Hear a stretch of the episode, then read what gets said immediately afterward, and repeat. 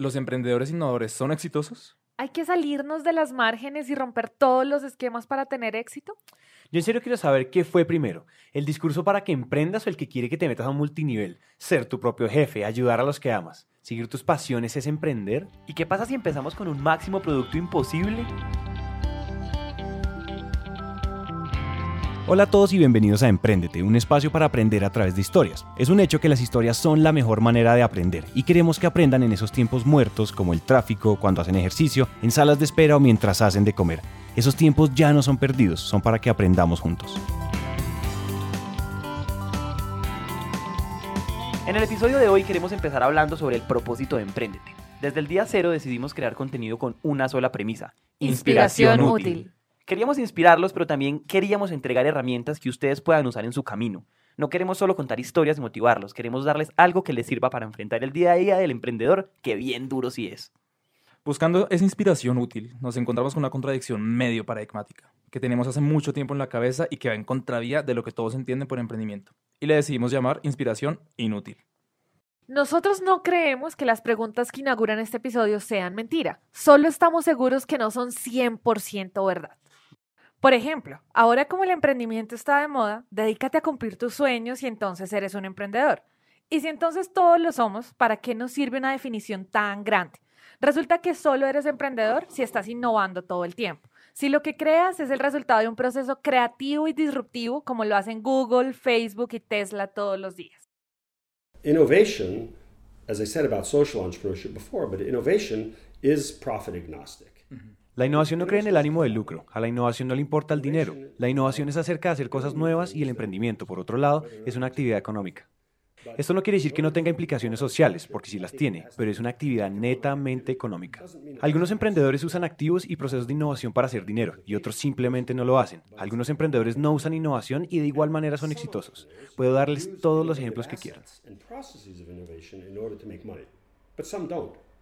Some entrepreneurs don't use innovation and still are very successful. And give examples of that later. All right. But so these are, I think, it, they, they, I think by distinguishing. El que acaban de escuchar es Daniel Eisenberg, un man que ha visto el emprendimiento 360 grados en los últimos 35 años.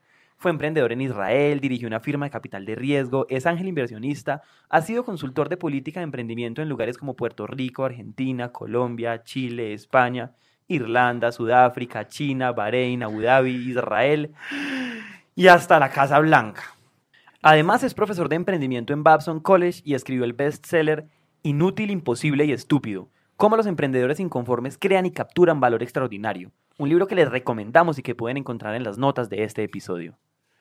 Lo importante hoy es que Dan es un detractor de las ideas convencionales del emprendimiento y fue esa persona que volvió palabras todas las sensaciones que teníamos acerca de la inspiración inútil.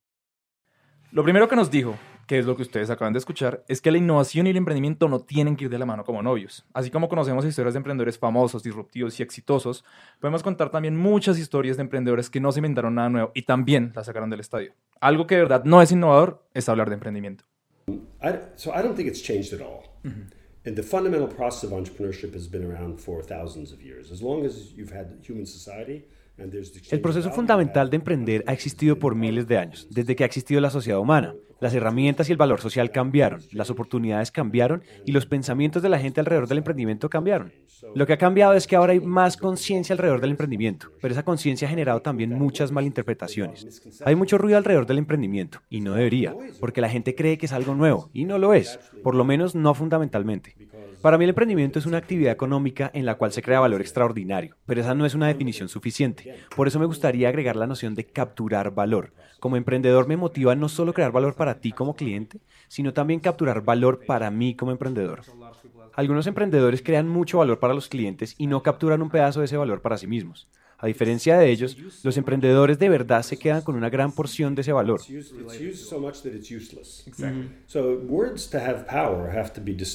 Exactly. They have to be useful to have to to they're like tools. A word is a tool.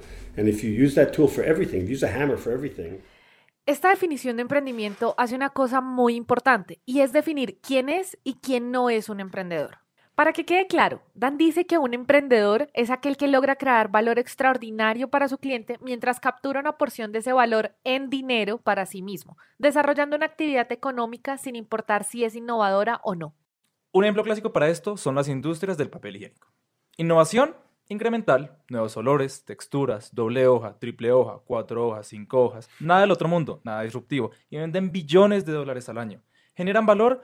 Pues imagínate tu vida sin papel higiénico. Capturan valor, el margen de utilidad de un rollo de papel higiénico sobrepasa las tres cifras.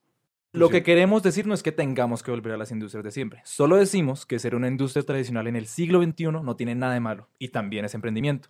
Por otro lado, en el IBC en Boston tuvimos la oportunidad de conversar con una de las fundadoras de Meerkat, una aplicación móvil que quería revolucionar la industria de la comunicación a través de streaming de video uno a uno que recaudó 17.5 millones de dólares en cuatro rondas de inversión con 30 inversionistas y tuvieron muchas miles de descargas. ¿Saben qué pasó? Nada. En su ecuación nunca encontraron quién pagara por eso.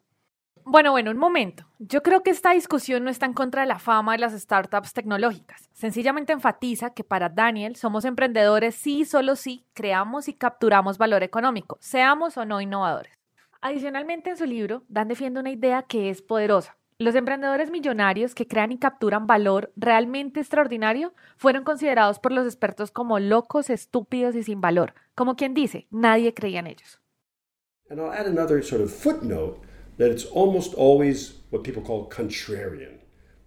Y en una pequeña nota al pie tenemos una contradicción, y es que en ese proceso de crear y capturar más valor del que el mercado espera, primero tienes que estar haciendo algo que no parece valioso. La mayoría de emprendedores exitosos hicieron algo que la mayoría de gente inteligente no creía que valía la pena, y eso es una paradoja, que para ser exitoso tienes que hacer algo que otros consideran imposible y estúpido. Por eso mi libro se llama así. That,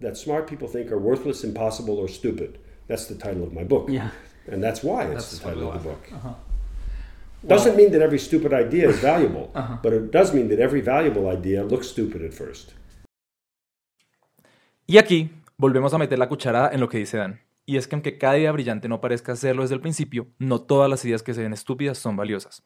Correlación no implica causalidad. El consejo aquí es simple. No te enfoques en qué tan loco eres. Y aquí vamos otra vez, y nos perdonarán. Enfócate en crear y capturar valor mientras alcanzas tu propósito. Perfecto, pasemos la página. Uno de los best sellers, slash biblias del emprendimiento, slash libro que no te puedes perder, es un libro que se llama Lean Startup de Eric Rice, que es básicamente una metodología para emprender a partir de experimentación e iteración rápida frente a las pistas que nos va dando el mercado. No nos vamos a meter con Eric ni con lo que dice, no somos tan igualados. Pero creemos que la comunidad de emprendimiento lo entendió mal y ahora ve esta metodología como un santo grial, fórmula infalible y única del emprendimiento. Nota importante, la traducción literal de línea startup es emprendimiento esbelto, flaco, sin grasa, sin desperdicio. And I'll just give you an example. One of the current fads in entrepreneurship is lean, lean, lean startup. Yeah. So everyone says, okay, you want to be successful, you have to be lean. Mm. Y aquí me gustaría dar un ejemplo. Una de las cosas más famosas en el emprendimiento es el Lean Startup. Ok, si tú quieres ser exitoso, tienes que ser lean, pero hay muchos ejemplos de fat startups o empresas gordas que son exitosas porque recaudan y despilfarran muchos recursos o simplemente porque ignoran lo que el cliente quiere. Hay empresas que contradicen todos los principios del Lean Startup y también son exitosas. Lean Startup es una idea muy brillante, pero no hay nada nuevo ahí. Esa es la forma en la cual mi abuelo y su abuelo hicieron negocios. Son simplemente negocios. That's the way my grandfather and your great grandfathers and their fathers and, and mothers, that's the way they did business. It's just normal business. Yeah, that's resourceful. Según Ben Horowitz, la misión de los negocios es atrapar el mercado y acabar con la competencia antes de quedarte sin dinero. Y eso se puede lograr siendo flacos y siendo gordos. Esta idea de Lean Startup propone una forma de crecer con baja inversión y quemando poco capital en el proceso, lanzando al mercado un mínimo producto viable, es decir, la versión más pequeña que necesitas para salir al mercado entregando tu promesa de valor.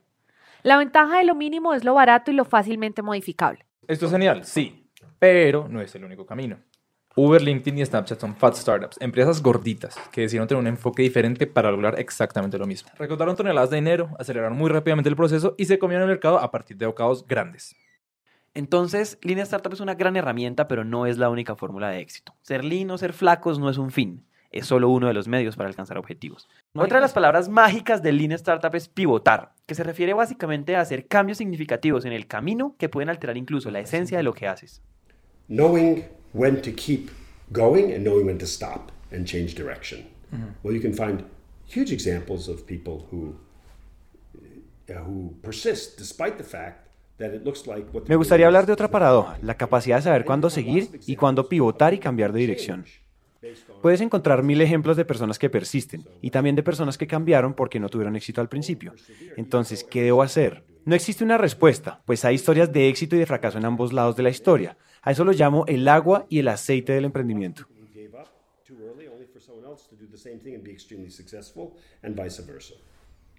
It's what I call the oil and the water of entrepreneurship. Oil and water don't mix. La típica historia del minero que se rinde 10 centímetros antes de encontrar la mina de diamantes deja de lado la historia de los mineros que cavan toda la vida en la misma dirección sin encontrar nada. Esa también es una posibilidad. ¿Qué hacer frente a este dilema? ¿A qué se refiere Daniel con este cuento del agua y el aceite? It's what I call the oil and the water of entrepreneurship. Oil and water don't mix.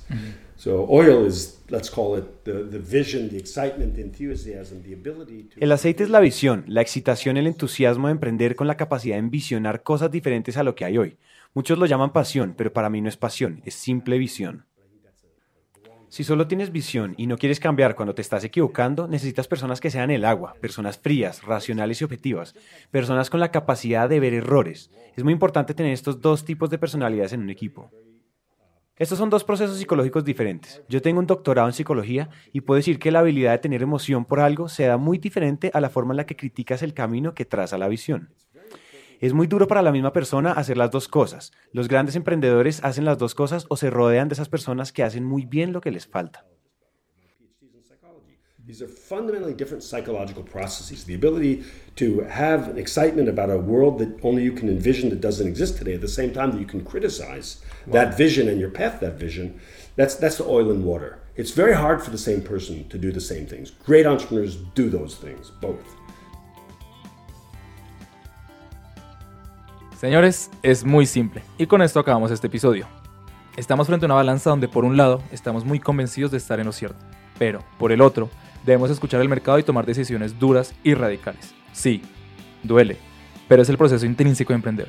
El debate siempre se debe dar entre la evidencia y las creencias.